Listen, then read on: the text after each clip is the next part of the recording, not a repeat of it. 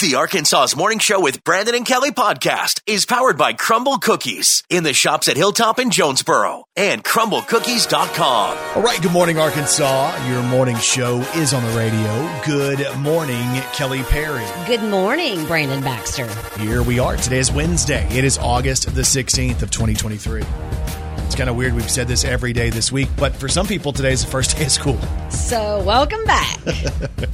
Uh, I guess, I mean, I guess technically, if you can start on Wednesday and almost be halfway through the week, that's good. yeah, it is. I think it helps. It just kind of lessens the blow from like everything starting back so quick. But does that just mean you go a couple extra days? Like, do all school districts have a certain number of days they have to hit? I think so. Okay, so it kind of works out in the end. Uh, let's see here. Today is National Rum Day. Okay. So that's not bad. I remember No. there's something about being out in the sun, like on the beach, where when you're out there and the rum is tasting good, man. Oh, It's just tropical. remember how you told me you could drink that all day? I remember you saying Yes, sure. Pina like coladas. Uh, today's also National Tell a Joke Day, All right. I've got some good jokes today. and it's National Roller Coaster Day as well. This show will be a roller coaster of emotions. It is every day. Pretty much a guarantee. The best way to start your day. Arkansas's Morning Show with Brandon and Kelly. So we mentioned just moments ago today's National Rum Day. Yes. Uh, Kelly used to drink a lot of rum. We had to have a talk with her about that at work. That is not true. she says in the summer she's on island time. Okay. yes. No, it is funny on the islands, man. You go out there and you can start drinking rum at like 8 o'clock in the morning. Tropical. It's fine. Come on now.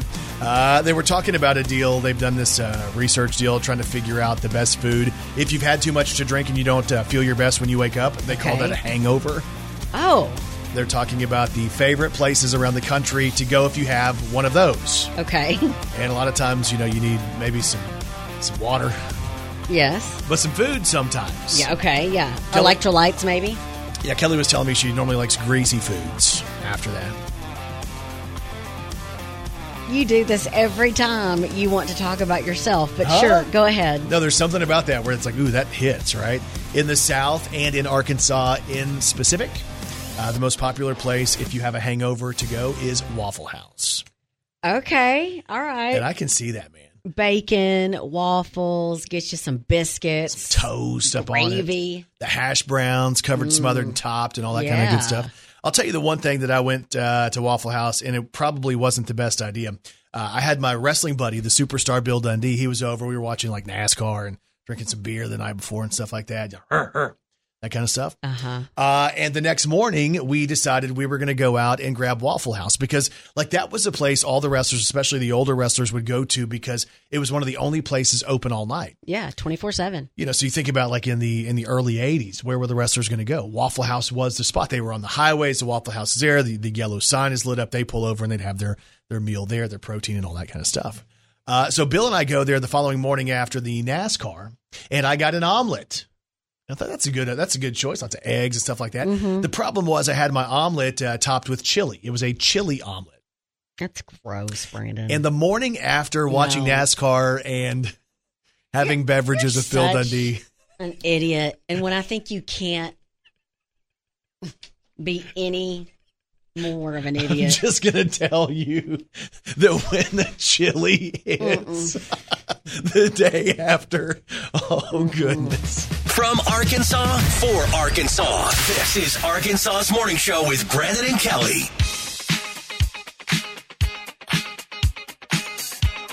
All right, good morning, Arkansas. It's time to celebrate. It's time for an Arkansas's morning show. High five! High five. Hey, a big high five goes out today to Kevin Ford. He works at the airport in Las Vegas. Mm-hmm. It's the McCarran International Airport. I believe you've flown into there. Yes. I might have met Kevin. He is a cook and cashier at the Burger King in the airport in Vegas. Okay. He's worked there for 27 years, Kelly. Woo. He's never missed one day of work. Wow. So Burger King was like, you know what? We're going to do something really cool for him to celebrate 27 years and never missing a day of work. They gave him a goodie bag. It was like a drawstring backpack with movie uh-huh. tickets and a Starbucks cup and some candy, some lifesavers, pens and keychains. So Kevin was real cool about it. He went to his social media, and you might have even seen this back on TikTok or something. But he's like, "Hey, just did 27 years thanks to Burger King," and people saw that and they thought, "Man, Kevin's worked for 27 years for the same place in the airport and never missed a day of work." So they started to GoFundMe for him, and um, so far the GoFundMe has Yes. had 13,500 donations Aww. for a total amount over four hundred thousand dollars. Oh my goodness. including a $5,000 donation from David Spade himself. Oh, take that Burger King. So Kevin Ford says he's going to use the money to visit his grandchildren and he wants to help subsidize his retirement. Oh, that's great. But it's cool, man, mm-hmm. because even though Burger King did something nice for him, Yeah. they didn't do something that nice for mm-hmm. him, but America did. So here's to you, Kevin Ford from the Burger King in Vegas. It's an Arkansas's morning show. High five!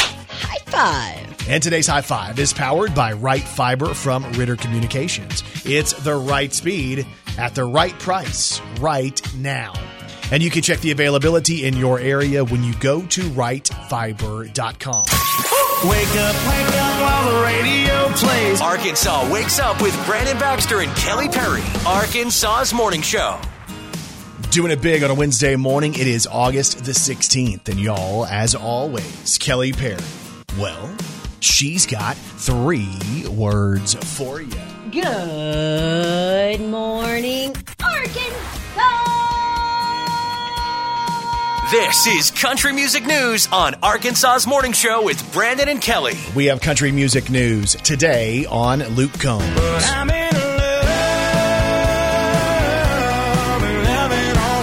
So Luke Combs, he has one of the biggest tours that's out in 2023, and he's already announced dates for next year.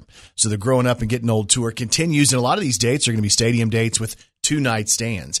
And he's doing something different this time. He's going to have different opening acts on each night. So if he comes, uh, let's say to your city, like the closest he's going to be to us is Houston, he'll have two different opening acts in Houston. So he says you can come to both shows and kind of get different shows based on that. Uh, you can find out more about all of those dates if you go to lukecombs.com. We have country music news today on Shania Twain. Whose bed have your boots been under? So Shania's headed back to Vegas for her third residency. It kicks off in May of next year at Planet Hollywood. And Shania says we can expect all the hits.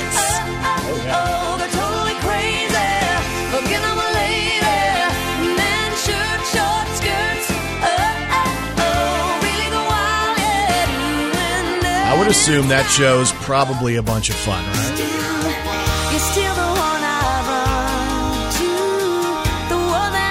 Shania Twain in Vegas. If one of the ladies wants to get a girl trip together, I am in. to find out more about Shania's come on over residency, go to shaniatwain.com. And country music news today on Chris Young.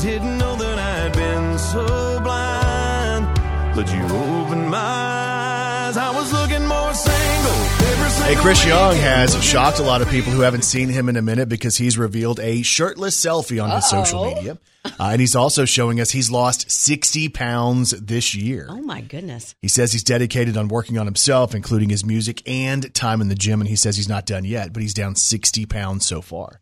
He looks great. And you know, if someone does a shirtless, a, a man does Yeah. a shirtless picture, he's serious. Because Oh, you yeah. don't think of Chris Young just going around shirtless like Matthew McConaughey, but man, good job. 60 pounds. Yeah. That's incredible. You can find out more about that and see those pictures on uh, social media when you search Chris Young. And that's your country music news on Arkansas's morning show with Brandon and Kelly.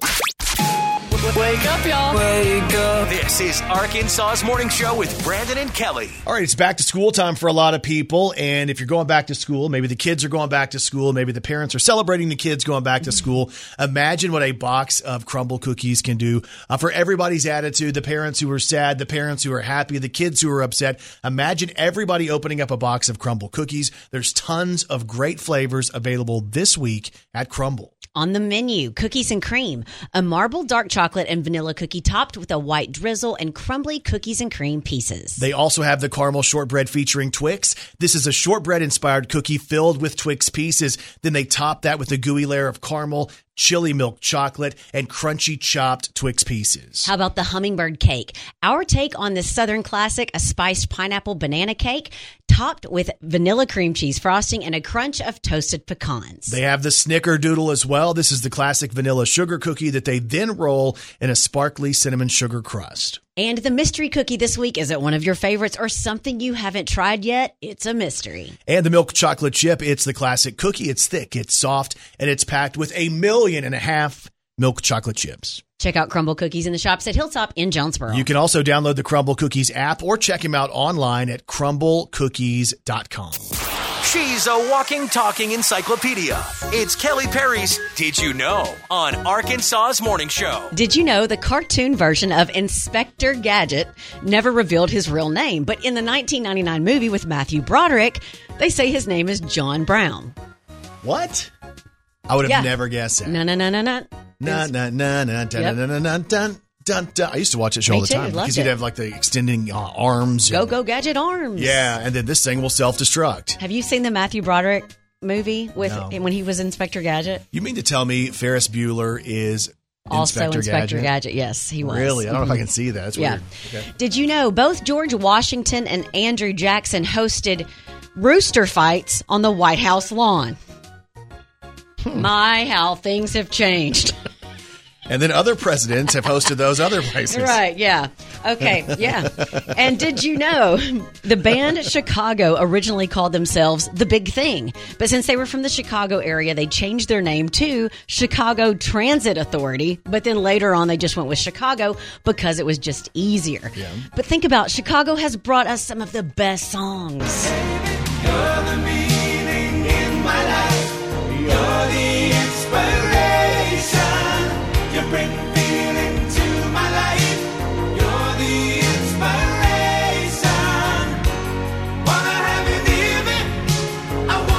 Why do you have that grin on your face?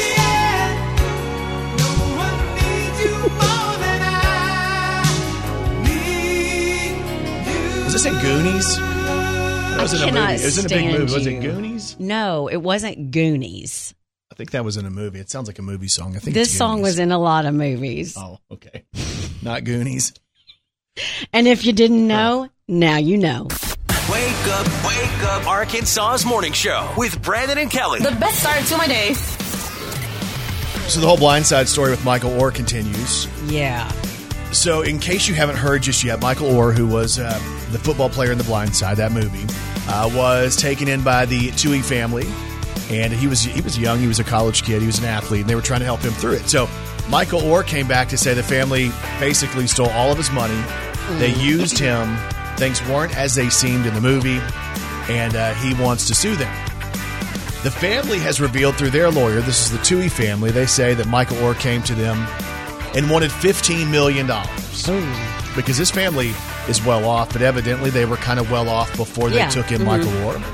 Uh, their story is is that, you know he came in trying to say, "Hey, I want all this money," and they're like, "Hey, we didn't trick you into anything. We literally were there to help you out." Uh, they say that uh, they wanted to help him get his uh, driver's license, to help him get into college, health insurance, and all that. But because he was 18, they couldn't adopt him. Right. He was already 18 years old. You can't adopt somebody who's over the age of 18. That's why they they did the conservatorship with him, and that's where he's saying saying the whole thing's messy because he's saying, "Oh no, they never adopted me like they tried to portray it as." Ugh. I wonder what's what else is going on in his life. Does he is he, so he's still not he doesn't play football anymore, right? No, he doesn't play. okay. So, and the story is is that uh, this family was worth like hundreds of millions of dollars before Michael Oher came into the family, and that's why they were able to help is because they had extra money and they saw a player who they saw that could be good, and they had this belief in him, and he was possibly not going to be able to make it, and they wanted to help him make it. That's kind of their story. Yeah. Gosh. Uh, their story is they're heartbroken over what's happened, and they hope to reconcile at some point. But they also say, "Hey, we're not going to sit here and just." Let you attack us publicly Yeah. and not defend ourselves and tell the truth. They say the truth as he came to them for $15 million. The family says they only got a few thousand dollars for the movie and that they always wanted to share that money, that revenue with Michael Oher. Yeah, and that's really the only thing I know about the whole situation is from the movie. And you know how movies are; you don't know what all they they they kind of amp up for you know for a movie or Sure. whatever. So I, I saw somebody on TikTok going, "Uh, you should take San- I think Sandra Bullock won something for playing her, and they're like, you should take that away." And I was like, okay. Right, because she, right. she did a great job. She portrayed this real life person. Right. But because the real life person's in the middle of the problem, let's take away whatever the award was. There's other people who have come out to say, hey, Michael Oher's doing the wrong thing here, that this family literally was trying to help. And, and nobody probably really knows all of the details except for the people involved. Yeah. But everybody wants to pick a side on who they want to mm-hmm. side with and believe. So I hate that. that's a story that will continue to develop over the next little bit. We'll see what happens with that. And we'll keep you up to date on what's happening with the Tuohy family, Michael Oher, and the whole premise of The Blind Side. I know this sounds crazy. Believe me, I know it. It's crazy. That sounds kind of crazy. You must be crazy. And people are crazy. You've probably heard of people going to a park or a cemetery or something and hiding out and not leaving when the place, you know, closes and then they stay overnight until the morning. Well, two people were caught having an illegal sleepover in the Eiffel Tower. What? They were American tourists and they were able to dodge security one night and weren't caught until the guards until the guards were making their rounds before opening uh, that next day. Well, officials say the tourists were drunk, but it's not clear if they accidentally passed out up there or if it was their plan they hatched while under the influence. The security guards noted that they didn't seem to pose any threat, but it again is against the rules, so they filed a criminal complaint with the police. But it sounds like a minor trespassing sort of thing, where they're probably going to get fined, but there aren't any specifics on what they're what else they'll be hit with yet. Yeah, can you imagine the story though for the rest of their lives? Y'all, we spent the night in the Eiffel Tower. It's almost worth it. I think I know. that's funny. Well, speaking of having a sleepover in the Eiffel Tower, what is it called when plumbers have a sleepover? Oh, mm, what is it called when plumbers have a sleepover? A slumber party. No, you didn't. And there's even more proof that people are crazy. You're listening to Arkansas's Morning Show with Brandon and Kelly. All right, Kelly Perry, I have one question for you. Are you ready to celebrate some local people? Let's do it. Let's do the birthday. Happy birthday to you. Oh, yeah. Happy birthday to you. Ah. Happy birthday, happy birthday. Boy. Happy birthday to you. Well, well, well. Time for birthdays for today, Wednesday, August the 16th of 2023. Local birthdays, local celebrities. Here we go. Happy birthday goes out to Annie Whitaker of Paragould, who celebrates today. Giovanni Rivas is eight years old today. Happy birthday from Mama and Papa Jeff, and they love you and all that kind of Happy stuff. Happy birthday. Uh, Amara Kay of Fort Smith is celebrating it today. Roxanne Whitaker from Wynne.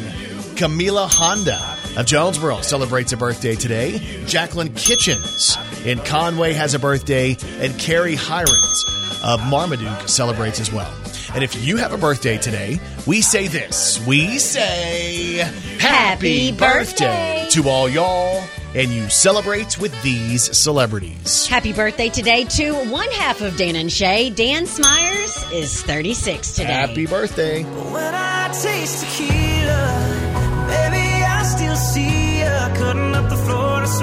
Their current single, their newest one, is called Save Me the Why Trouble. don't you save me the trouble? Dan Smyers, Dan and Shay, 36. Happy birthday today to Emily Strayer from The Chick. She's 51. You might remember her better as Emily Robinson, but from The Chicks.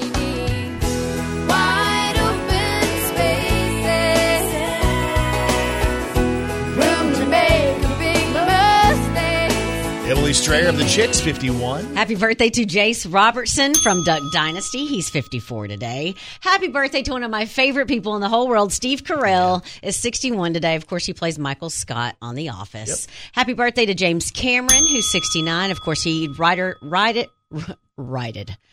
wrote, writer and director of Avatar, Titanic, Terminator.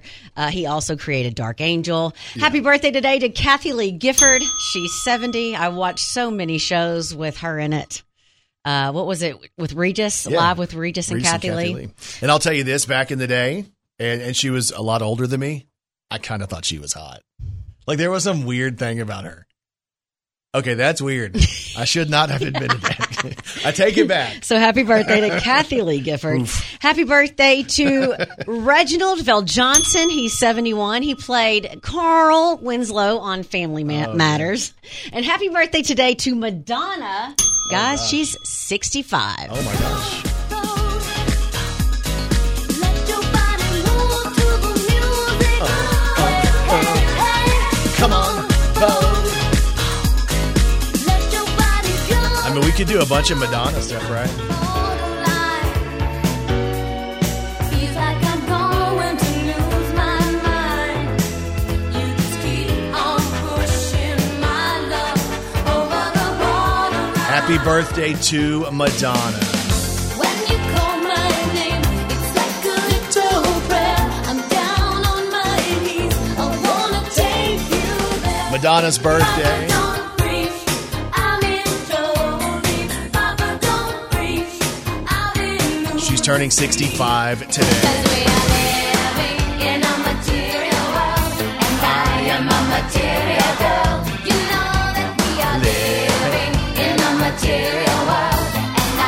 a material girl. Happy birthday goes out to my good friend mm, Madonna, mm-hmm. who turned 65 today. Happy birthday, Madge. Hope you have a good one. Ladies and gentlemen, this is the KFIN Breakfast Club. Hey, welcome back, everybody. Powered by Families Inc. We'll get back to the show. Now back to Brandon Baxter and Kelly Perry. We are joined this morning by the man that everybody loves to call Dr. Feelgood. He's the one that makes you feel. He's the one they call. And he's gonna be your Frankenstein. Dr. Shane Speights. Dr. Shane Speights. Dr. Shane Speights. Y'all, he is the king of the campus at Arkansas State University. He is the dean of the NYIT College of Osteopathic Medicine at Arkansas State, Dr. Shane Speights, who joins us this morning. And again, as much fun as we have, like singing to him and mm-hmm. joking around with him, he's the dean of a college. A medical school. I think sometimes I forget about that. but but hands down, the highlight of my week is when you guys sing to me. Oh, I, I, I can't lie. I can't lie. That's that's the highlight. Hey, no, you're pretty good at social media. It seems like you're always surrounded by students who want to further their education, get into the medical field. And I saw you made a post. I guess uh, your second year students are coming back this year, right? This week. Oh yeah, yeah. We had our so our first year students. You know, they started orientation last week. We had our white coat ceremony last Friday, and then our second year students started back with a with a brief orientation, and they're already hitting it hard now. And so, they're, this is an exciting year for them. They've got this is their really their last year of like classroom and book work before they go out and start working in the hospitals and the clinics. Um, later uh, next summer, they'll start doing that. So they're they're all excited about that. What's the oldest student you have in in the college right now? Do you know? Fifty one. Oh, that's incredible. I think 51 and 50. I mean, it was, you know, and uh, that's a that's an interesting story. Um, for a long time, and I'm gonna go a little bit down a down down a path, so just bear with me. Okay. Years and years ago, and some places are still like this. It was like you had to be the, you know, the the if you weren't the smartest kid in your class, if you didn't graduate valedictorian in high school, if you didn't you know, do all these things through college and you're just literally the top 1% of your class, then basically you couldn't go to med school. Mhm. And that was it. And you had to go, you had to follow, you had to go follow this strict pattern of, I'm going to be the valedictorian in high school, I'm going to do phenomenal in college, and I'm going to go straight into med school. And then what happened is some things started changing. And medical school started allowing in like non-traditional students or students that maybe had other careers. And then they went back, and, and I'll be honest, I actually fell into that category uh, myself.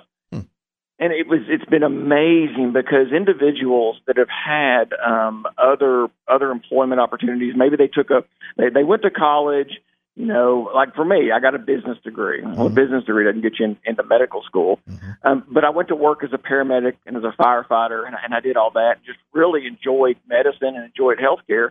And then I went back and actually went to A State and got all my pre med requirements and went to got my coursework for medical school. So that was a non traditional path. Um, but those individuals typically bring a whole different view of medicine. And what I mean, they've got their life experiences that they bring. So in terms of being able to connect with a patient, um, it's just it's just been fascinating to see that. And and it's um, it, I always enjoy seeing students, and we always have uh, some students like that in our classes. And I always enjoy speaking with them and talking to them. Um, uh, it's, it's just really unique, and I think it's amazing that more medical schools are doing that too, are recognizing that you don't have to follow this rigid pattern to become a physician. I think it's neat too because you know a lot of schools are going back this week. Some people are going back for their first day today, and you're going to have a lot of people in the car who are like, "Oh my gosh, I would love to be a doctor. I'd love to dream of being a doctor, but how do I do that?" There's actually ways, and we've actually seen this happen over the last year, where people have gone and done their entire schooling in Northeast Arkansas, from elementary school all the way to medical school, and now they're practicing physicians, and they never had to leave Northeast Arkansas. You're absolutely right, and that, that's that's an amazing um, uh, thing that we have here in Northeast Arkansas. You've got a great university in Arkansas State University. We've got great school districts all around Northeast Arkansas, so you can finish at your K-12 institution, whatever school district you're at. You can go to A State. You can come over to NYITCOM, which is on the A State campus, do your four years of medical school, and then you can do certainly here locally. We have two internal medicine residency programs and a family medicine residency program, which is the training you do after medical school.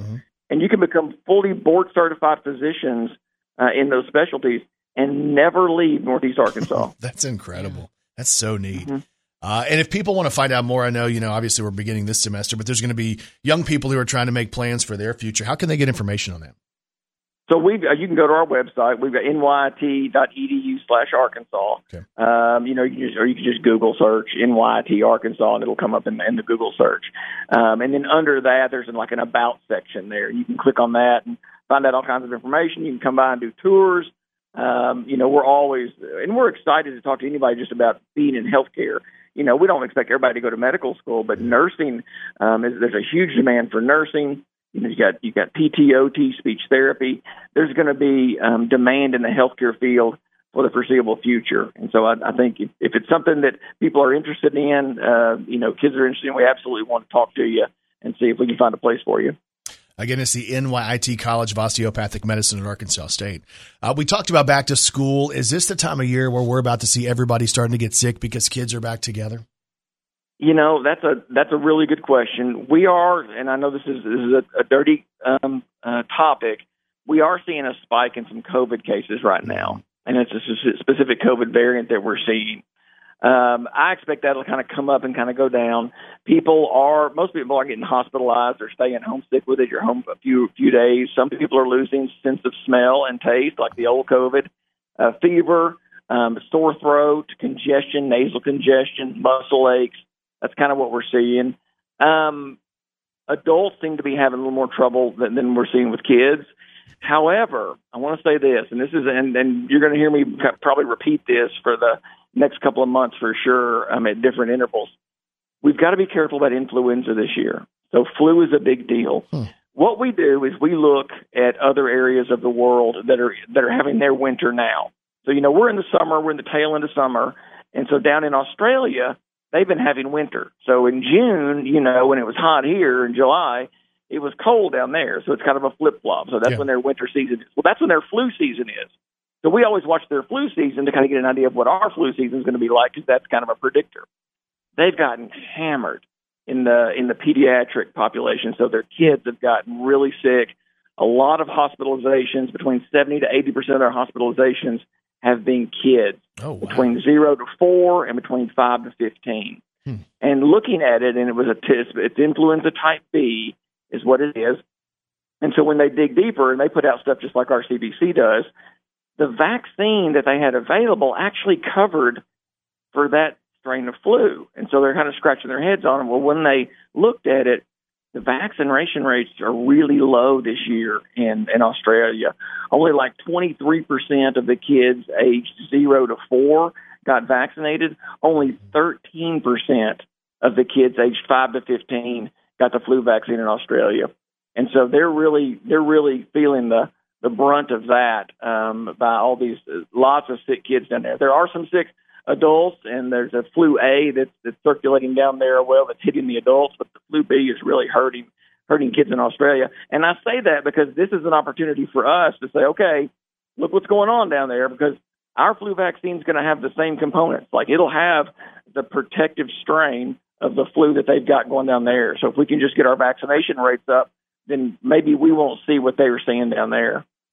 you know, it's weird you say that because I haven't ever had the flu A or the flu B, but I had a flu Z one time. Oh my gosh, you're what? an idiot. What? What? That's a good Yeah, no. How long were you? Did you There- wait to say that? There aren't vaccines for that, but there are antibiotics. Mhm. Uh, okay, I want to go back. You mentioned vaccines. can I can I bring up something that might be uncomfortable for you because you kind of talked a lot about how important you know being vaccinated is. I think at this point, based on what we've seen with COVID, you're going to see people who are afraid of getting vaccinated. Mm-hmm. What do you What do you think about that? I, I think you're right.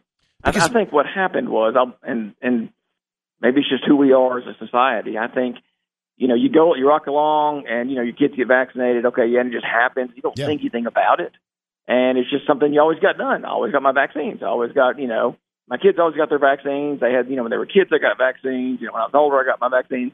And to be honest with you, it's kind of on autopilot in your brain. I didn't think anything about it Right. when this whole COVID vaccine came out, all of a sudden it got picked apart because it was a it was a new technology, and then it started bringing up questions about vaccines in general. So now people start saying, "Well, wait a minute, you know, maybe uh, what about these other vaccines?" And then, and we all know how that works. Certainly on social media or on the internet, like things just take off like wildfire.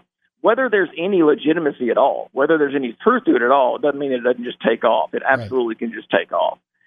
And so I think that's what happened. Even though, I mean, for example, the flu vaccine, the flu vaccine that we use, the technology we use for the flu vaccine, we've been using since 1945. Yeah.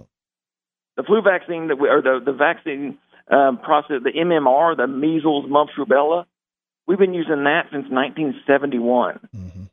So in terms of safety and how effective it is, like, I mean, those are proven.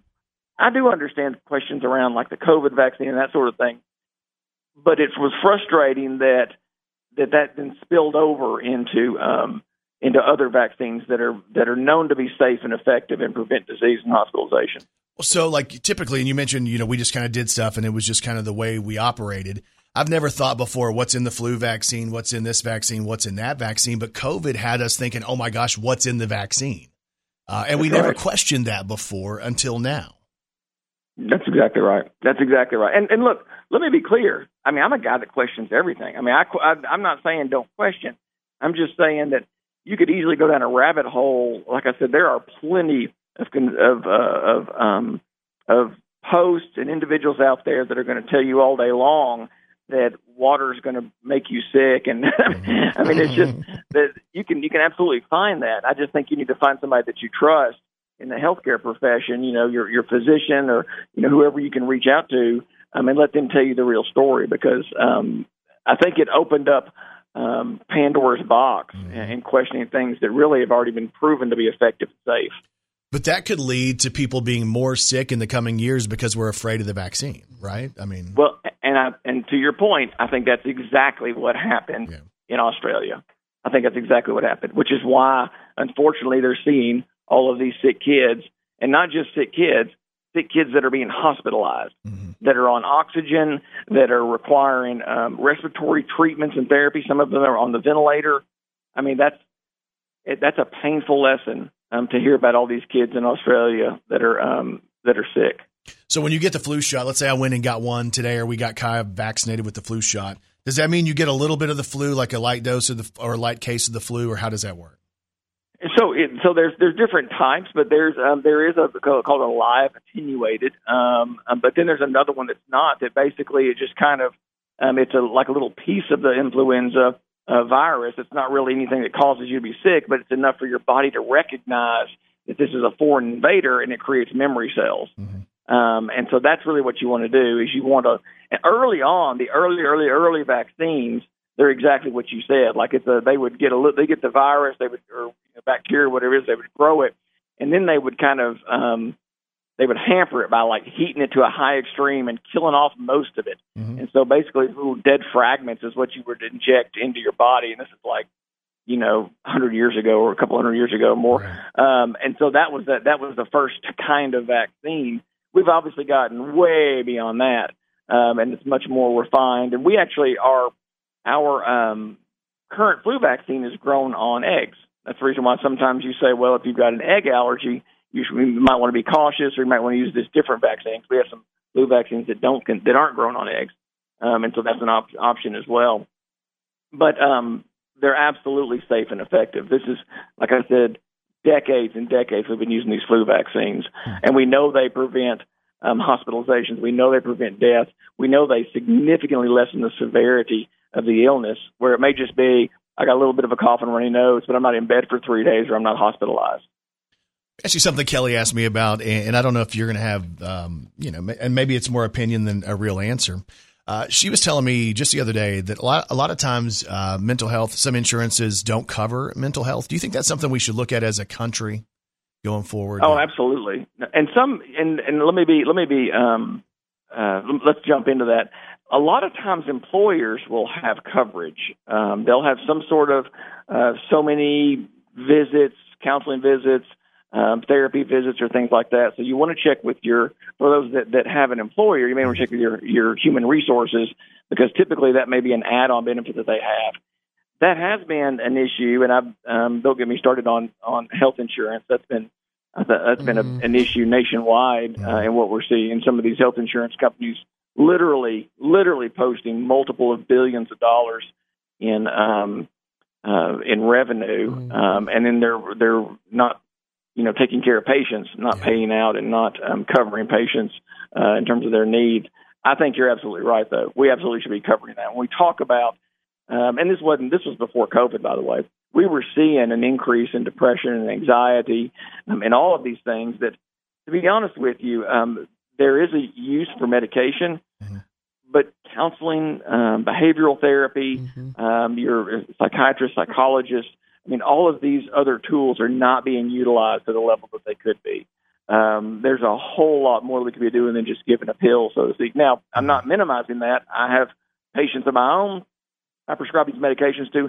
They work very well, but it works better in concert with some sort of other uh, uh, cognitive or some other specific therapy that's going along. And and to your point, absolutely, insurance should be covering that. Well, don't you figure, or don't you think that mental health has a direct relation to our physical health? A million. Absolutely. Yeah, I thought There's so. no doubt. Yeah, no, no, there's no doubt. There's no doubt at all. And and that's why. And two, when we talk about, and it kind of things kind of just can unravel on you when we talk about stress that you deal with just every day. And you'll hear me, you know, I, I kind of harp on exercise and diet and sleep. All of these things help you in terms of reducing overall stress, reducing anxiety, reducing depressive symptoms. And so it's about this holistic approach to your health. And so, yes, it has to, absolutely has to do with your diet and your activity and your sleep. In addition to, hey, do you need some sort of medication for now? Do we need to be talking to a therapist or a counselor, you know, or a psychologist? It's this whole global approach that we have to take. It's not a necessarily, it's not a one size fits all, and there's not a silver bullet that's going to fix, you know, the the the, the whole problem. It's this uh, multifaceted approach. Y'all, he is the king of the campus at Arkansas State University. he is the dean of the NYIT College of Osteopathic Medicine at Arkansas State. And he's our buddy, Dr. Shane Speights, with us this morning. Have a great week and enjoy your day at school, okay, man? Guys, I appreciate you. Uh, I hope everybody else has a great great day and great week at school too. So, you guys next week. All right, talk to you then. Ladies and gentlemen, this is the KFIN Breakfast Club. Hey, welcome back, everybody. Powered by Families Inc. We'll get back to the show. Now back to Brandon Baxter and Kelly Perry. Well, y'all, that song right there means it's just about time. Football season's mm-hmm. right around the corner, and we're joined this morning by one of the busiest guys in the entire state of Arkansas. He's the head coach of Arkansas State football, Coach Butch Jones. Welcome back to the show, man. What's happening with you this morning? Well, good morning. As we, as you all know, we're in the middle of training camp, and as you get into the second week, kind of the grind starts to set in. But uh, really excited, excited for our event coming up on Friday. So a lot of exciting things going around, and you know, right now you're searching to find more time in the day, but can't really come up with that time. So we're moving forward, but it's been a really productive training camp, and looking forward to continue to build and, and elevate this football team. You know, it's funny because when I talk to people about you, you know, you've had you have great relationships with people around the community, but I think the thing is, is we all see the fact that you know you put in so many hours into the football program, and you're at work all day, all night. You're there on the weekends, and I think that's one thing that maybe people don't see. You know, you see the head coach, and you're thinking, oh yeah, he's got this whole team of people, and yes, you do, and you have a, a great team of people, but the amount of pressure you put on yourself is probably second to none. Well, it is. You know, there's high expectations, obviously, but you know the expectations, you know, are never as great as what you put on yourself. And there's a loyalty aspect that comes with it is getting this program right and giving uh, the community something that they can be extremely proud of and support and build something special here where game days are you know are a great environment and they're an event and everybody comes to, to home football games so there's a lot uh, there's a lot of work that goes involved we got a lot of great people a lot of great support but you know the hardest thing is building a football program from ground zero we're in the phase of doing that. Um, I'm encouraged by how far we've come. So, a lot of exciting things, but you're exactly right. You live it every day, and uh, it's more than just coaching football. There's a community aspect of it. There's an alumni and donor aspect to it, and then, as we all know, uh, a big recruiting aspect to it as well. And you're raising up young guys who are coming to you as as a leader and a mentor, and that's there's some pressure with that too. But I was like, if we look at the history of Butch Jones, year three is typically a pretty big year for Butch Jones when he's um, with the team, right? Well, we've had uh, we've had a lot of success. I believe we're thirty and nine in year three everywhere we've been. But again, when you take over a program, and I think that's the thing is every program is different from when we took over a program at Central Michigan or Cincinnati or Tennessee and now Arkansas State. You have different starting points, and you have different starting points of really the culture, uh, the influx of young talent, uh, the recruiting base, the current recruiting. There's so much that goes into it. That's been the exciting thing, and also the challenging thing is that every stop along the way has been different. Um, you know, and there's different challenges at different places. So again, it's putting your head down and continue to grow and work and build and build a culture and build an expectation. And then I think the other thing that sometimes people don't understand, I think you can really kind of look at it as raising your own children. You know, these are 17 to 22 year old individuals, and you look at when you're raising kids, uh, they all turn out a little bit different. They're all mindsets a little bit different. Some individuals develop longer than others. That's just the beauty of it, and that's what makes it fun and rewarding, but challenging at the same time. As you were looking at season three, you're kind of peering into it from the outside before you guys started uh, the fall camp. What was the big focus for Arkansas State football? Well, there's a there's a number of things. I think we all know we got to get tougher as a football team and as a football program, and we date back to you know the fourth quarters, and we we put ourselves in opportunities to win games. We're ahead eight times in the fourth quarter. I've never been a part of anything like it. So I think it's the mental toughness, it's the stamina, I think it's really the overall competitive depth uh, across the board in our football program. Have we improved our depth? Absolutely. But when you look at it, it's just like we can't get over this hump in terms of yet in in year three or what I call year two is we only have 11 seniors in the program, mm-hmm. and so we have 45 first and second year players. So again, it's really their first lap or second lap around the track when it comes to training camp. And so again, uh, you know, we're still building and growing a program, but it's been exciting to watch. But I think, you know, continuing to make sure we have the culture in place, the work capacity, the mentality, and just the overall standards and expectations that go into not only winning on the field, but winning off the field as well. Coach Butch Jones from A-State Football joins us this morning. Let's talk about the schedule just real quick. Uh, we have three home games that all run back to back September 9th, September 16th, September 23rd. I think that's something we all need to think about three September Saturdays to be ready for for Arkansas State. Uh, and we want those games to be big. Of course, the first game at home is September the 9th against Memphis, and that's going to be obviously it's one of our big games. Uh, but the opening week, you guys are going to Oklahoma. How do you judge the success of the program when you start at Oklahoma on September 2nd? I think the big thing is is just you know staying the course.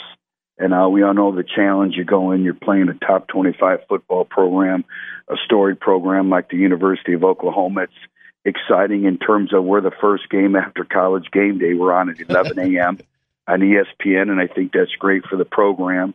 But uh, you have to stay the course, and I think that's the thing is the teams that can manage the fan bases that can manage the natural adversities that a long football season brings about. Um, you know, you're going to be okay, but you got to prepare for that because at some point in time, adversity is coming.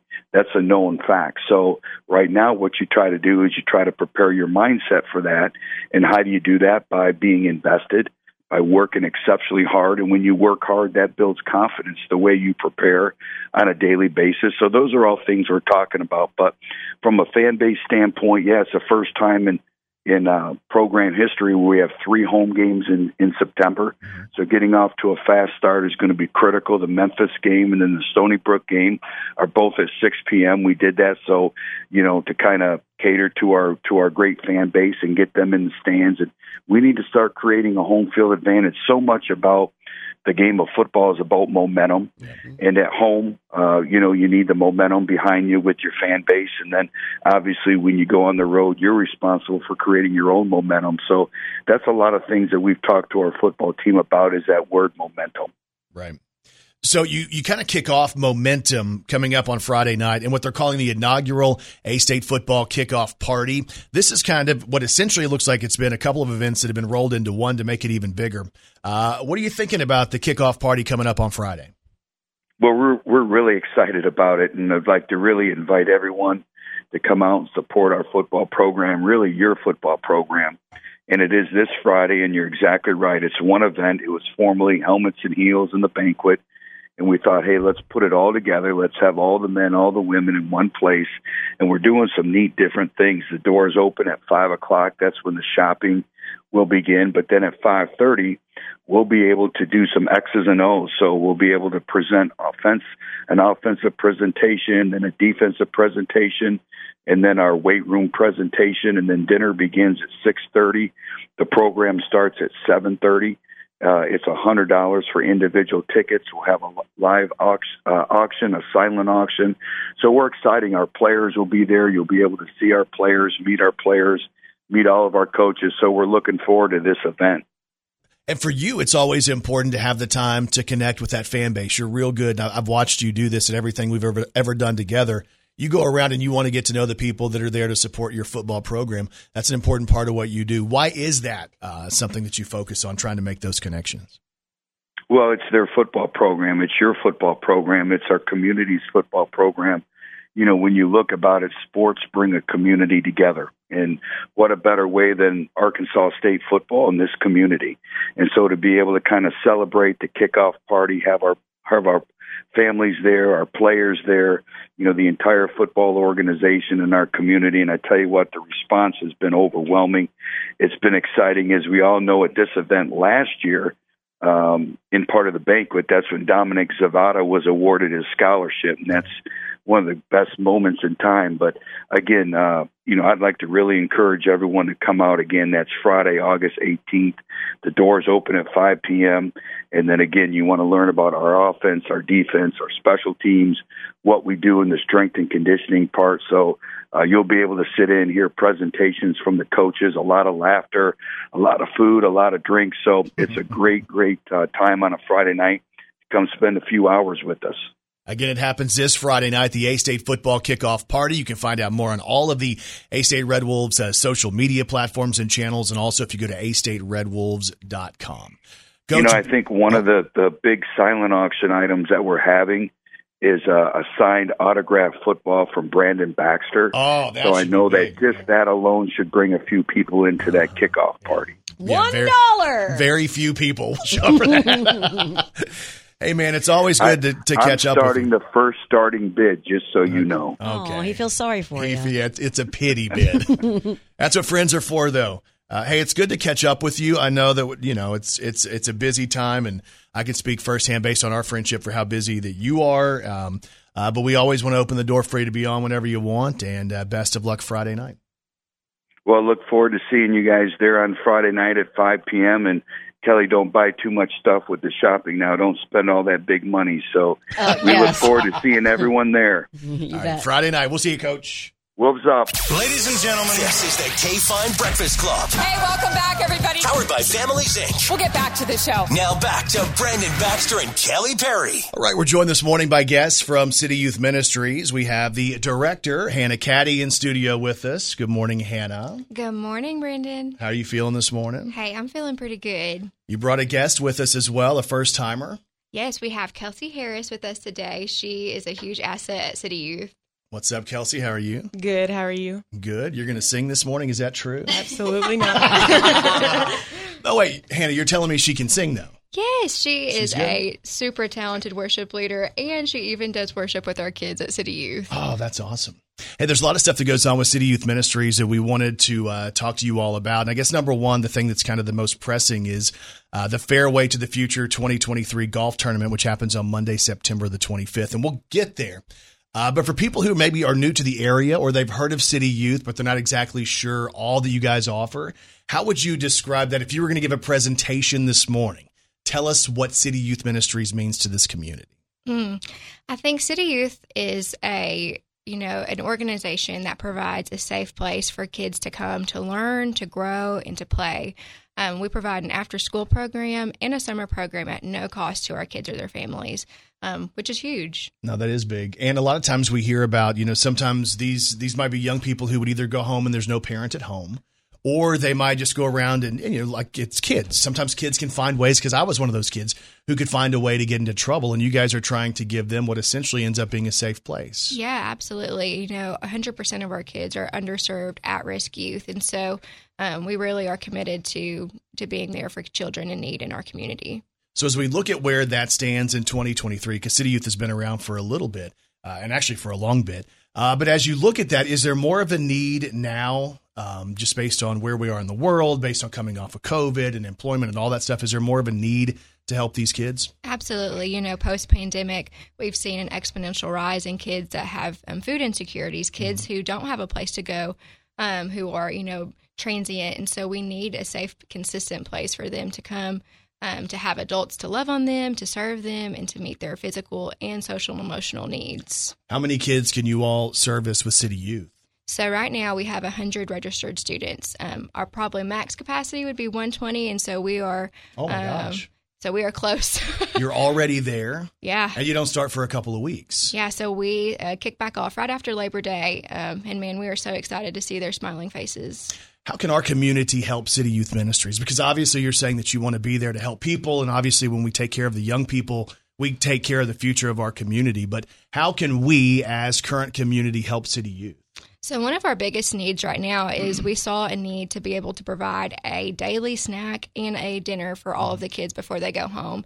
You know, if our kids are going home hungry, then they're not going to be set up for success to come um, when they go back to school. They're not going to be able to learn. And so one of the things that we're offering right now is a sponsor a meal program. And Kelsie's going to talk a little bit about that. Yeah, so on our social media, we have um, all of our meals for um, this month and this year. Um, and you can pick a meal and you'll sponsor our 400 uh, students uh, once awesome. a day. So, yeah. Yeah, because each week we were cranking out 400 dinners. So it's Yeah, so That's we, a bunch of food. So please help our small army. No, yeah, but that's that's awesome. So when you think about that, and I guess you guys realize that food insecurity is a deal. I think I've been fortunate, and and you know my family's been fortunate. We've never dealt with that directly. So it's almost like until you hear that there's people that are doing that, you don't realize the need.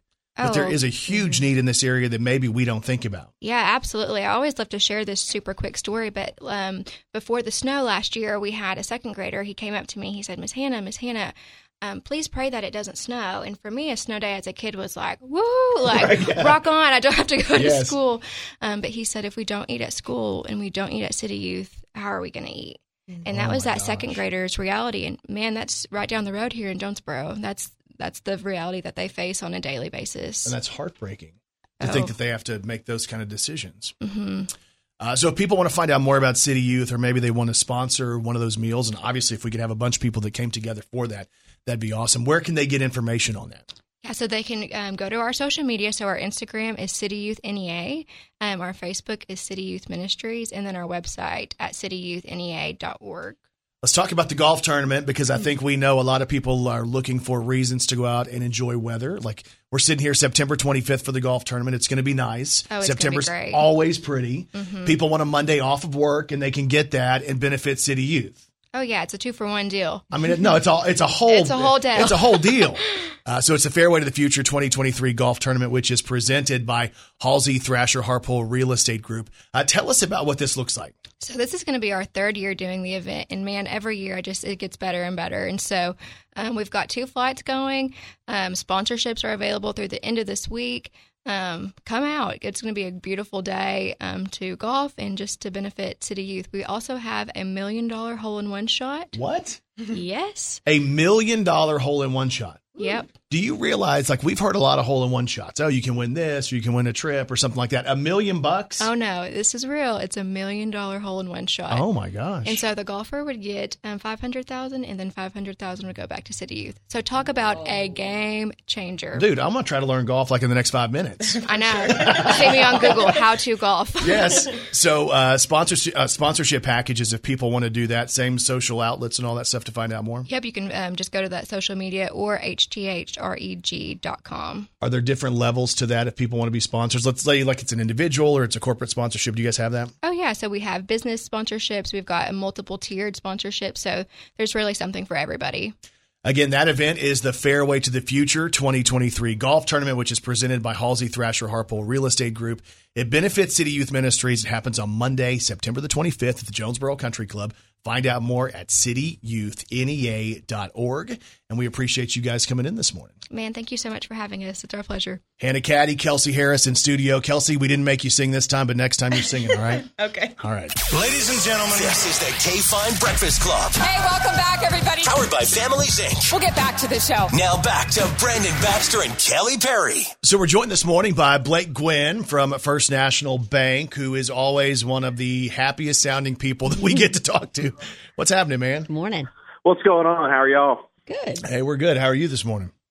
I am doing terrific. Off to a good start so far. We'll see if we can change that here in a minute. So yeah, hey, I'll make sure to do that for you. Um, I was looking at your week, and you know we've we've had the deal on the on the radio for the last little bit about the Arkansas State Police golf tournament, um, the swing for the green benefit the blue. And Blake, I'm looking up, and this deal happens tomorrow.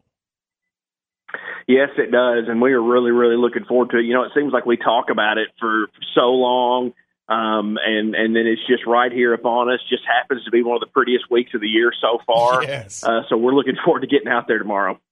So you planned that, right? You were dealing with the meteorologist, and you figured out like months ago this was going to be the weekend that was going to be nice. Oh, 100%. Yeah, absolutely. You know when you plan a golf tournament in the middle of August that you're expecting great weather. You know, mid 80s, and and uh, so we always anticipate good weather in mid August. And um, I, I, in all reality, I think this is probably the first year we've done this and not been expecting some kind of rain Yeah. or uh, or thunderstorm. So we are just really taking stock this morning. We're ready to go. No, so when I walked outside this morning to come to work, I'm like, oh my gosh, I just want to sit outside because the humidity's down and the weather feels pretty. And even at the hottest point of the day yesterday, it was still it was still nice outside. So that's exciting for you guys for tomorrow.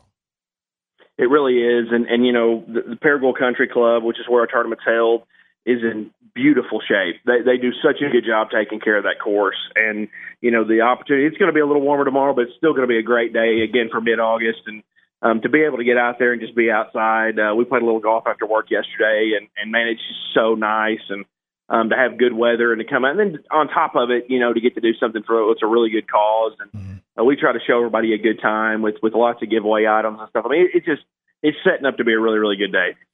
Let's talk about the cause, the Arkansas State Police Foundation, which is something that First National Bank has wanted to, uh, you know, raise money for for the last number of years. Why is this something that's important to you guys at First National?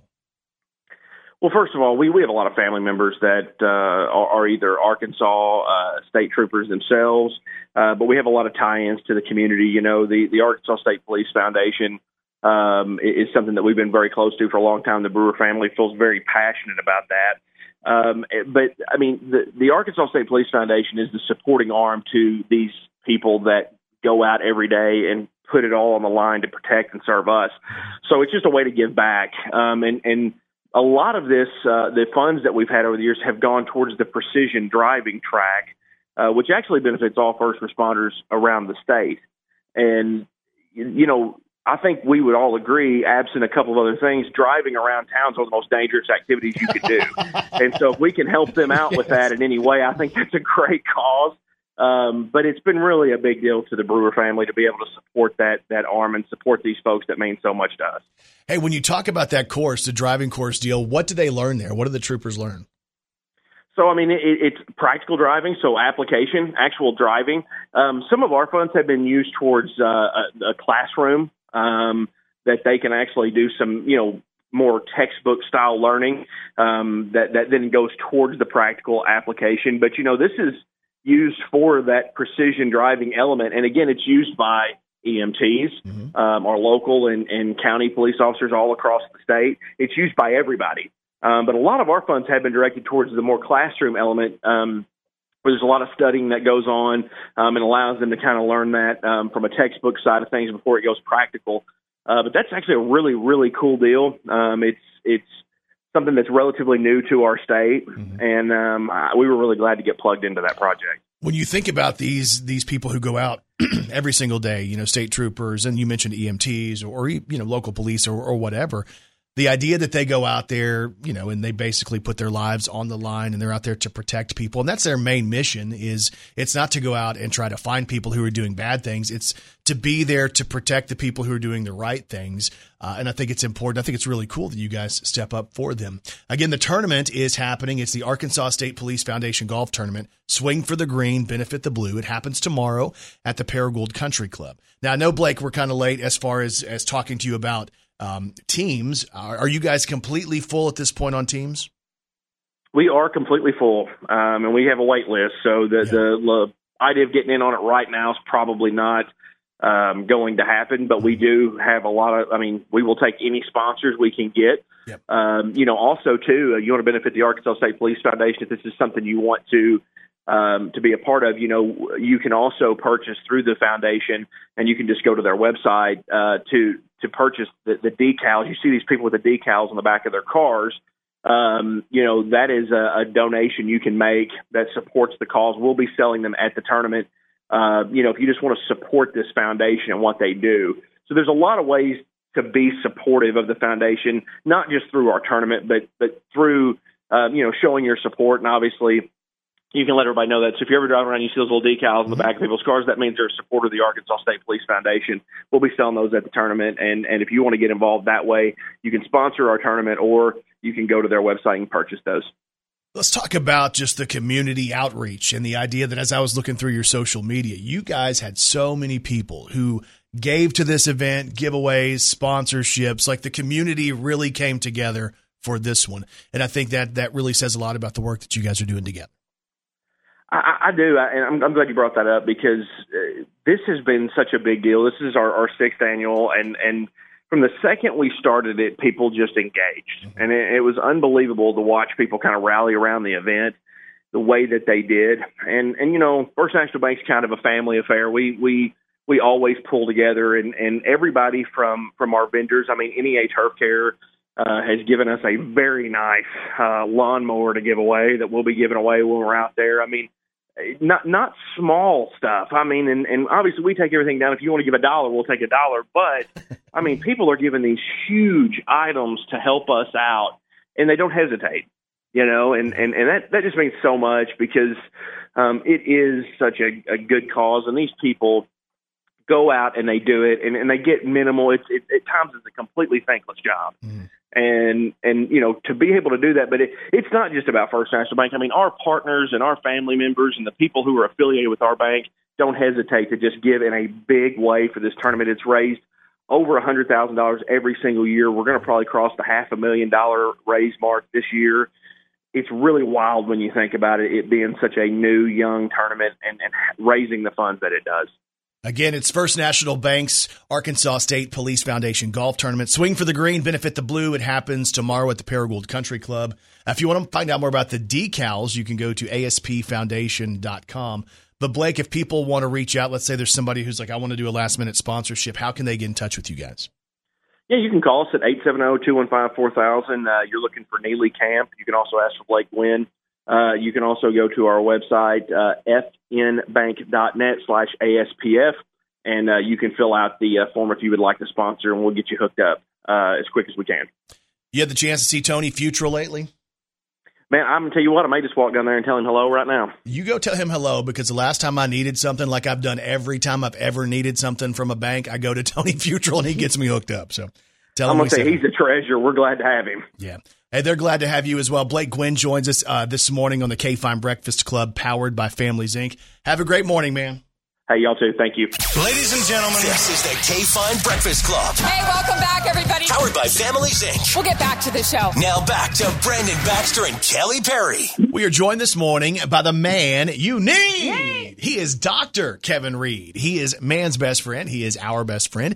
And he is the veterinarian of choice of Arkansas's morning show with Brandon and Kelly. It's Dr. Kevin Reed from Vet Care on Parker Road in Jonesboro and vet-care.com. Back with Wet Nose Wednesday. Good doctor. What do we find you working on this morning? Hey, we were checking a dog with a skin issue. Ooh, we've had a dog before that got those, and it's been years, but you know those hot spots that some dogs would get? Yes. Those things, when they start to, to spread, if you don't get those early, those hot spots are crazy to control. I know they can. You can see something the size of a nickel, and then the next morning it could be the size of you know three or four inches across. I mean, it, they really do cause some superficial irritation, inflammation in the skin very No. quickly. And hair loss. So I think one of the dogs, I can't remember if it might have been a St. Bernard or something that we dealt with that with. Um, and is that painful for the dog when they have that skin issue? It's pretty painful. It'd just be like almost like an abrasion, you know, a deep abrasion. If you you know slid in the con on the concrete, I'm sure it feels like that to them. Uh, when that top layer of epithelium's gone, those nerve endings are exposed, and it's you know it's itchy, and they want to scratch at it or lick at it, and uh, it just aggravates it and makes it even worse. Golly. So what does the issue look like that you're dealing with this morning? It was just a little, it looks like a superficial uh, bacterial infection, probably a little staph infection. So should we look? Because I mean, I don't typically think unless we notice something's wrong. Probably a lot of us aren't checking the skin of our pets. Should we do that more often? You know, it's a good idea once or twice a week just to, you know, check check their skin underneath their ab, you know, the abdominal area, uh, behind their ears. You know, um, check check see if you see any flea droppings on on your pet. Uh, and in summer months, uh, early or well, spring to late summer, early fall. That's when we see the most commonly see the hot spots, and um, you know, high humidity probably contributes to some that to it too, and we've had plenty of that lately. So, um, uh, yeah, it's a good idea at least once a week to just kind of, you know, put your hands on your pet and kind of backward part the hair and you know check for any kind of lesions, any scabs or bumps or uh, flea droppings, anything like that.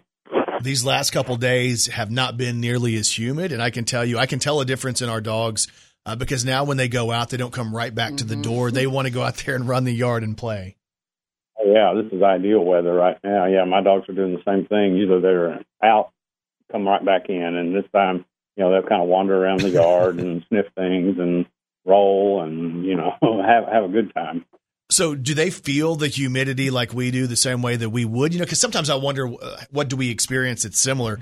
Like, do they know when they walk outside and it's 96 and the heat index is 110 that it's miserable?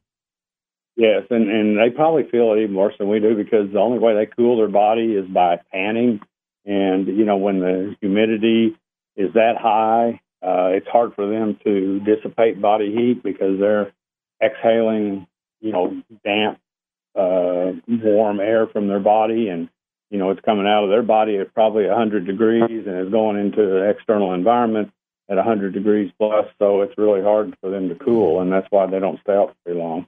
Golly. Uh, so, what do you have for us this week for Wet Nose Wednesday?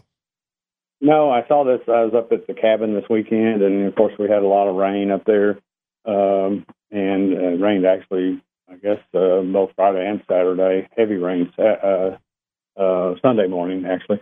Um, and I noticed these mushrooms had popped up all over my front yard there, and I'm always, you know, every dog I've had, I'm always when I see mushrooms, I try to pick them up and dispose of them because you know, most dogs they see that and they think it's something that's it hasn't been out there and uh, something new, and you know, a lot of dogs will eat those. And you know, I read somewhere there's probably over ten thousand species of mushrooms in the United States, but there's only about a hundred of them that are toxic. And um, I'm not a you know good at identifying mushrooms, to determine which ones are safe and which ones are poisonous.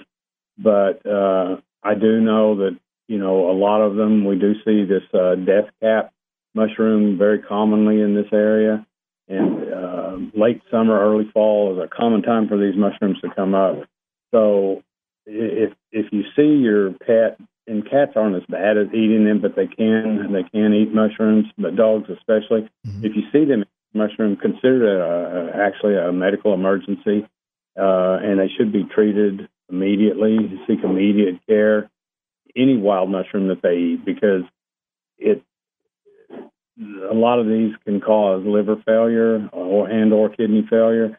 Um, and um, it can you can see clinical signs within 15 to 30 minutes after they ingest it. Uh, but you know it could be delayed up to a day even, and it may take two to three days to see evidence of uh, liver and kidney failure. And you know once they eat the mushroom, the common first signs you see are drooling or vomiting, and they can have abdominal pain and diarrhea, maybe weakness, lethargy. Um, if there's some of the hallucinogenic mushrooms, uh, you know they could have you know like ataxia and uncoordinated movements, or they may stumble, they may act disoriented. And then in the ends, in latter stages, if it is a toxic mushroom, they you know can have increased drinking and uh, urination. Uh, you might see a yellow discoloration to their gums or the sclera of their eyes, and then even tremors and seizures. So that's why it's important to um, to get get them in and, and see us seen as soon as possible. And the first thing I would do would be give something to cause vomiting and try to, you know, get the contents out of the stomach to limit absorption of, of whatever potential toxin is in that mushroom. And uh, then we usually will do some baseline blood work and check it every every day or two. Um, and hopefully, if you know, if we've eliminated the the product from the stomach uh, and there was minimal absorption, they won't progress onto uh, to the liver issues. But uh, some of these mushrooms are are deadly, basically, and they, uh, you know, we may also give them some activated charcoal after they vomit to, to bind any additional toxin that's still present in the stomach. Um, so, you know, don't don't just think, oh, you know, there's some mushrooms out there, and you know, keep an eye if you let your dogs out and you have mushrooms in the yard. Make sure they don't eat it um, because definitely it's, uh, you know, I've seen some pretty se- severe um, symptoms and unfortunately some uh, fatalities in dogs that have ingested mushrooms. So it's uh, you know they're they're out there, and especially after the rain like we've had, you know they can pop up overnight. So uh, you know just be cognizant of the fact that you know dogs see something that wasn't there the day before, and they may think it's food or something to chew on or play with. So um, you know err on the side of caution and try to remove them if you can. Y'all, he's here with great advice every single Wednesday. It is the man you need. He is Dr. Kevin Reed. He is man's best friend. He is our best friend, and he is the veterinarian of choice of Arkansas's morning show with Brandon and Kelly. It's Dr. Kevin Reed from Vet Care on Parker Road in Jonesboro, vet-care.com, and of course on Facebook when you search Vet Care Jonesboro. Dr. Reed, thanks for another Wet Nose Wednesday. Okay, we'll talk to you next Wednesday. Ladies and gentlemen, this is the KFIN Breakfast Club. Hey, welcome back, everybody. Powered by Families Inc. We'll get back to the show. Now back to Brandon Baxter and Kelly Perry. All right, we're joined this morning by Melissa Martin, who is in studio from El Centro Hispano. Welcome into the studio. Thank y'all. I'm glad to be here. You doing all right this morning? Yes, the weather is so great. Everyone's been talking about how great the weather is. Mm-hmm. Oh, so beautiful. I'll just keep on keep that Yeah. going. So, uh, how does your morning start? Like, what does your day look like when you start your day? oh, I wake up and I just like hit the ground running because I'm already running late. Are you? I wake up and I'm going, oh, I can't wait until I get home and take a nap. Yeah, That's the first thing that goes through my Yeah. head. As soon I'm like, as I wake up, it's nap time. Uh, so uh, we wanted to talk to you about El Centro Hispano, uh, multiple reasons, but I guess uh, the main thing is you have Spanish classes that start uh, coming up on Monday night. But for people who are new to the community, or people who maybe haven't heard of El Centro Hispano, or people like me who always just termed it as, "Hey, that's the Hispanic Center, and they're doing great work, and we're fundraising for that." Uh, what do you guys do? Uh, well, we serve the Northeast Arkansas and surrounding areas for the Hispanic community. Um, we offer um, citizenship classes, English classes. We have a prenatal and postnatal program for expecting mothers. Um, we do like identification cards if they need something like that for work. Uh, just anything that the Hispanic Center, the Hispanic community would need, the center offers. So, and I don't know, maybe I maybe I don't know what I'm talking about, but it seems to me that as time goes on, we see that the Hispanic community in Northeast Arkansas continues to grow. Yes, it's we're becoming a big melting pot. So we have all all members of the community, and we're happy to be a part of it. Well, I think it's neat that you guys are there to help people. Let's say they're new to town, right? They end up in Northeast Yeah. Arkansas and they're like, hey, what do I do? Where do I go? I I need to do this. Or, you know, for those of us who want to be able to communicate, um, you know, for, let's say, you know, English speaking people, uh, we're like, hey, I believe at this point we should be able to communicate with the Hispanic population and bring them into business. I think it's smart for business to be able to Of do that. Of course, yes. It's it's always great to um, you know have a, a relationship with everyone in the community. Yeah. Let's talk about these Spanish classes that start on Monday. What does this look like? Um, well, the classes are from five thirty to seven thirty, and there's eight sessions, so you get really immersed in it. It's it's weekly, so you'll have a commitment for eight weeks Mm-hmm. to really get a good grasp on the basic understanding of the Spanish language. Well, and again, for those of us who want to communicate, or and I talk to a lot of people with with it who are advertising and have different messages who are like, "Hey, I want to reach out to the Hispanic population because there are so many Hispanic uh, speaking people here in the area." So, if people want to take the class, what do they need to do for that? Uh, they can give us a call at 870-931-1884. Uh, we'll get you registered and we provide all the materials. It's $130 for the the classes and the materials, and we would love to have y'all join us. So, if people want to find out more and they kind of want to read up on El Centro Hispano, where can they get that information? Uh, we have a Facebook and an Instagram page. It's they're both his, his Centro Hispano in Arkansas, um, and our website is centrohispanoarkansas.com. I think it's so funny. One of the first things I said to Melissa was, "Hey, educate me on why I always had called the the company the the Hispanics the organization. I guess yes, really we're a nonprofit. Yeah. So why did I always call it the Hispanic Center? And you said that a lot of people that's how we all yeah, it. it, it kind of just became like a little nickname. So that's the El Centro Hispano is the Hispanic Center in Spanish. And that's what I was trying to figure out. She's like, "Well, let me explain it to you, Brandon. Yes. Here's how this works out." So the original name it was never known as the Hispanic Center. No, it's uh, Hispanic Community Services Incorporated. That was the original name, and we all called it the wrong thing. Yeah. So now we're going to call it El Centro. We made it easier. Yeah. So you really took what we all called it and just turned it into Spanish. Again, the Spanish classes start this coming Monday. You can find out more at centrohispanoarkansas.com. And Melissa Martin joins us this morning in studio on the KFIN Breakfast Club, powered by Families Inc. Great to see you this morning. Thank y'all. Wake wake up. Oh, yeah. Time to wake up. It's the most fun way to start your day. Arkansas's Morning Show with Brandon and Kelly. Hey, keep in mind, you guys can always check us out on the podcast. It's available anywhere and everywhere you get podcasts. So if it's uh, Apple Podcasts or Google Play, we're there. We're also on iHeartRadio, Spotify, all those different things. All you have to do is search Arkansas's Morning Show with Brandon and Kelly wherever you get podcasts.